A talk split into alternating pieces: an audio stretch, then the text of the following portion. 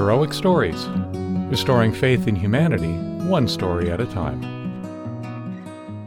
Crossing the Tracks, Robert B. Albright, Texas, USA. As a small boy growing up in Kokomo, Indiana, my father had polio.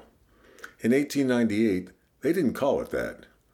But from the symptoms my grandmother and he described, that's what it was.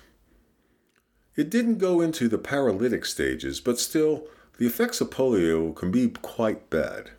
After he recovered somewhat, he was very frail and was not very healthy as a child. In addition, he was prone to get horrible nosebleeds. As boys tend to do, he loved to wander all over the place. In those days, there was a white section of town and also a black section. Segregation was the norm, if not the law. He usually stayed in the white section as his family would have expected. But one hot summer day, he was far from home and at the edge of both communities. His nose started to bleed. With his clothes covered with blood, he went to a couple of houses in the white section seeking help from an adult. They just ran him off. My father wandered further away from home and eventually bled so much he could no longer stand up. Nearby, a group of people were having a family gathering.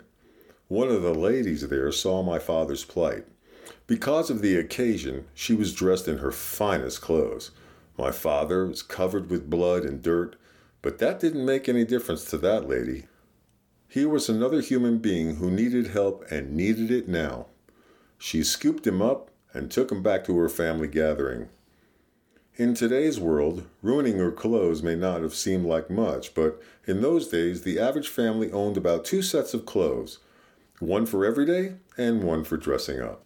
She and her relatives worked on my father until they got the nosebleed stopped. They used their valuable ice on him, ice they wouldn't have had if not for the party. It was far too expensive in those days.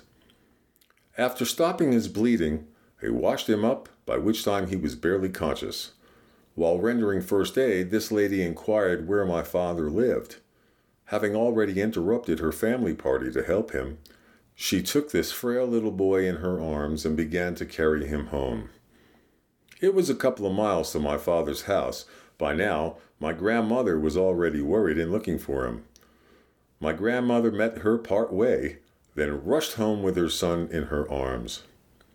The lady who rushed to my father's aid was black and in those days could have gotten into trouble for getting into the white neighborhood.